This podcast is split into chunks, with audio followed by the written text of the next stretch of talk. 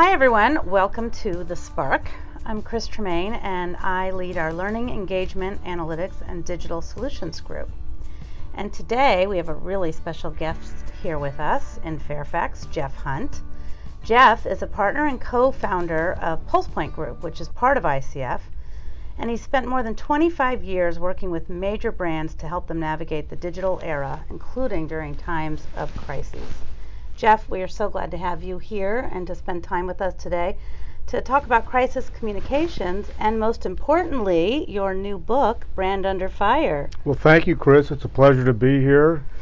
Uh, this is a critical topic. I mean, you, you look no further than all the crises that we had in 2017, and you realize that no organization or person is immune to crisis. And particularly in this day and age when things happen so fast with citizen journalists and the nanosecond news cycle, there's just so much to prepare for. Absolutely. And, and we could go on an hour, hours and hours, I know, talking to you. Jeff has amazing war stories of things he's done. But let's take let's step back a little bit and tell me about your career and kind of how did you what got you to ICF ultimately? You know, it's really interesting. I tell people that I was I kind of was born into crisis because my dad died when I was 15 and my mother went blind. Ugh. And it kind of created like this you know, survival instinct, I think, in me. And early in my career with Burson Marsteller in New York, I had the privilege of working with some, really some of the best people in crisis management. Mm-hmm. These are people like Harold Burson, Al Tortorella. And the firm had hired, handled major crises like Tylenol, Bhopal. Mm-hmm. And so I was watching those, and meanwhile, I had a client called TRW that some in the yep, DC yep. area may remember. Absolutely. And they were having their share of crises. Falcon and the Snowman, five thousand dollar mm-hmm. toilet seats. That's right. Uh, by the way, way back then they were in the data business and privacy was a big issue. So I kind of found my way into crisis management and then went to Seoul, Korea in 1989 after the Olympics. And within two weeks of being there, got a call that Motorola's factory had been commandeered by the labor union. Wow. And so for the next, you know, six months, I stayed in the bunker with Motorola, and then after that, for the next two and a half years, really labor unrest really ruled the day, and I literally had six clients taken hostage by labor unions. It's a relative Amazing. term, but um, and then from there went to Mexico City right during the NAFTA, and that really was mm-hmm. creating a lot of environmental issues for companies like sure DuPont and, yeah. and others and then moved back to New York and or sorry ran Latin America out of Miami and there were things going on all over Latin America, Argentina and the like, Venezuela, from coups to you know things that were happening to companies. And then back to New York, and then ultimately I was in London with Burson Marsteller as chief operating officer. And it was around the time of the euro, uh, but it was also the time when Coca-Cola was going through a lot of right. tough challenges. So yeah, I mean, just sort of grew up with it, and then came back to Texas. Um, and started, you know, joined a firm called GCI Group with mm-hmm. Bob Feldman, one of our colleagues, and we won the Dell business. And shortly after that, Dell went through Dell Hell. And Dell Hell was to me the first crisis at scale in the age of digital, and particularly when they had the massive recall because of the oh, burning yeah, laptops. And so that really was the beginning of the journey on digital, which is the inspiration for this book. You know, and then since then we've we've just been involved in everything from Penn State to the Fukushima nuclear disaster. And so, you know, fortunately it's not all I do because I think I wouldn't survive. Yeah. But uh, it's definitely uh, a main. Certainly get your blood pressure up. Exactly. Yeah. So, I mean, Jeff, a book is a huge undertaking. So, I mean, what why write this book and why write it now? You know what was happening is we were going into a lot of these organizations and realizing that many of them were still running the old playbook, mm-hmm. effectively living in kind of an analog world. Uh, if they had crisis books, what we used to call the red book, as you know, yep. oh, yeah. uh, you know, they were sitting in Word documents on dusty shelves. And then even all the assets that they might use, statements and that sort of thing, were all sort of old world. And then the other thing I found is that a lot of the institutional knowledge reside in big companies. I mean, I'm not going to name them because if you're a shareholder, you'd be scared yeah. to death. but these big companies that have one individual that if she walks out the door, right. they're screwed from a crisis communications point yeah. of view. So you combine that with this era of digital and social media, and it just felt to me like the world needed another business book. Actually, I, I said, does the world need another business book? And I thought this one right now very timely. Well, you know, as you said, we used to have hours, at least hours to respond. Yeah. Now we have seconds. Exactly. Social media has given us Exactly. seconds. So, you know, I think uh, we could go on and on. Again, you've done so many amazing things. I would say, tell us a little, go into a little more detail about maybe one or two of your just craziest war stories. Well, I mean, I, that Motorola story was really a very, for me personally, I was 26 years old, and you know, all the action happened at shift change, and the labor union leaders would effectively wear multiple layers of clothing, and to show their allegiance to the workers, they would douse themselves with kerosene, and of course, the threat would be that they would light the match, right? Well, in the Motorola case, somebody lit the match, right?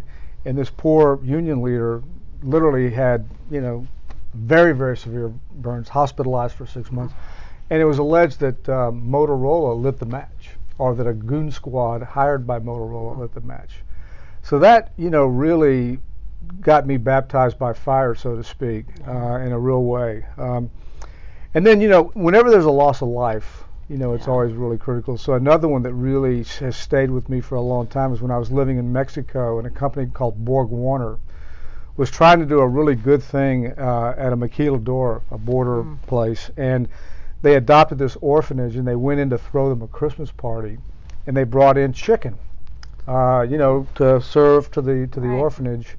Well, six of the kids ended up dying Mm. um, from the tainted chicken Wow. at the orphanage. So those are the ones that really stick with you. Yeah. And then obviously Penn State, Fukushima, those are big ones that uh, you know you live through and you learn from. Absolutely. So much knowledge to share with us. So, you know, I, I know we are all looking forward to reading this book. Um, I've, I've read it, and there are fabulous stories. You know, it, we do a lot of work for the government, and, you know, I've spent the past 25 years mostly watching this very one way communication from our government. You know, Mhm. they send out communication, and this, we know now with social media and everything else that the di- it, it has to be a dialogue now. Right. So, if, you know, if a crisis happened tomorrow, and, and believe me, it already has, I'm sure, Yeah. in our government, what what do we need to take away? What what would we tell people, and, and you know, certainly the people that are doing this for a living, what would be, what would we want them to learn from this book?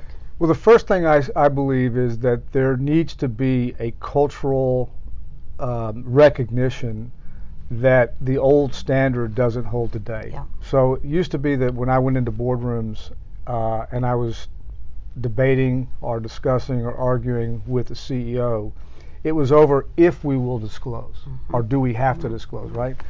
Now the discussions are not if, but when and how. Yeah.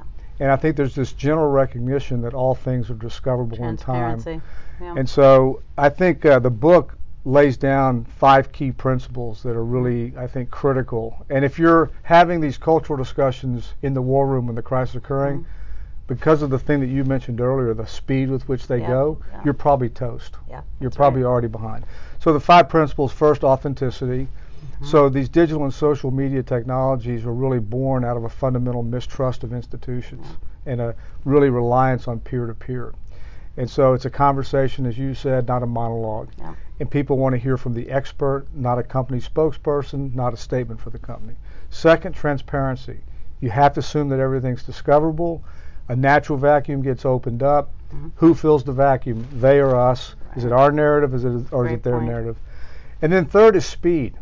And so we used to operate, as you mentioned earlier, in the 24-hour Mhm. news cycle. We now operate in the nanosecond news cycle. A real premium on being able to move quickly. By the way, that puts a premium on being prepared and having rich assets that can be deployed in a moment's notice.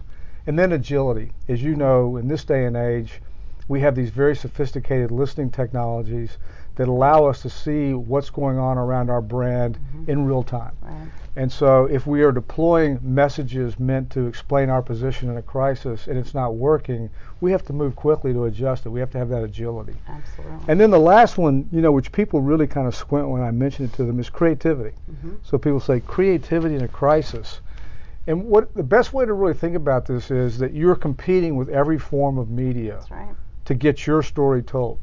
And basically, people are going to migrate to where they get the richest form of content that they perceive to be authentic and transparent and Yeah. timely. So, those are the five key principles that I think are really at play now. Two of them are cultural, authenticity and transparency. The others are more executional. Wonderful. What about, um, you know, again, just thinking about those those stages. I, I get back to most of our clients in the government, and and I loved reading about the six stages Mhm. because you know the that urge to bunker down is Yeah. that's where our clients go. And you know, is there anything else you'd want to share? Well, the, the stages are really easy to, or sorry, really interesting to take a look at, not just from the standpoint of an organization or an institution, but even personal crises that right, you've been through in your life. And so, It's easy to first stage is surprise, right? And we we never see it coming, and it always happens on a Friday night, right? Always. And each one of these stages creates an excuse for paralysis or Mm-hmm. inaction. And of course, you can already tell from our conversation that the new bias is around acting and doing Yep. and not waiting. So the second stage is insufficient information. Invariably, you just like to have a few more facts before you say anything, and you never have all you need. But you really have to start filling that vacuum as quickly as possible. Third is intense scrutiny from the outside. Mm-hmm. And that's usually when organizations know they're in crisis. The bubble's been Oh, yeah. burst, right? A journalist calls, somebody from Yeah. the media calls, a gov- the governor calls, you know, your boss calls, and suddenly that world that was protected is now open to everybody. Creates paralysis. You don't want to really move. Then we get an escalating flow of events. Mm. They never come onesies. They always No, come onesies, twosies, and threesies. Keeps so going. you know, if we think about Amtrak, and people like to year- talk about Yeah, crisis, right? that's they like to escalate it. so Exactly. our So this year, there's you know there's been three Amtrak uh, wrecks, and you know they always seem to come that way. And again, if you're anticipating because you've had two hit you that the third one's coming, do you really want to say much now? And then fourth is a um, a siege mentality, um, where you just feel like you know every move you make is being heavily scrutinized, uh, and you're afraid to do anything. Uh, and again, just like going into the bunker down mode, which is the last one, you you you have this fear that anything you say can and will be used against you. Right. So I think more than anything, having a mindfulness around those stages and a self-awareness that, and, a, and the ability to resist the temptation to say nothing, is an important. Absolutely. learning. Absolutely. Well, Jeff, this is so helpful, and um, you know, I guess I would just say, are there any final thoughts? You know, tell everybody read the book, but Yeah. any final sh- thoughts you'd want to share with us? You know, Chris, for 30 years, we've been talking to executives and government and corporations about the need for preparation. And um, there was a famous Fram oil filter commercial that said, "You can pay me now, or you can pay me later." That's right. and the implication is, if you don't change your oil filter, you know, you're going to have major problems with your engine. And I, you of course, know, they count on us not to change that oil Right. filter. About five years ago, I marked 50, and I went to my first colonoscopy, and the, my, my, the guy says, if every one of my patients took Metamucil, I wouldn't have any patients. Right. So I like to say that my book is the corporate Metamucil. Right? That's great. Read my Maybe book. it won't be how we brand it, but Yeah, right, right. and push it out. Read my book, and you won't need a colonoscopy. right? So you can either a lot of you can either go through a crisis or you can get a colonoscopy. you?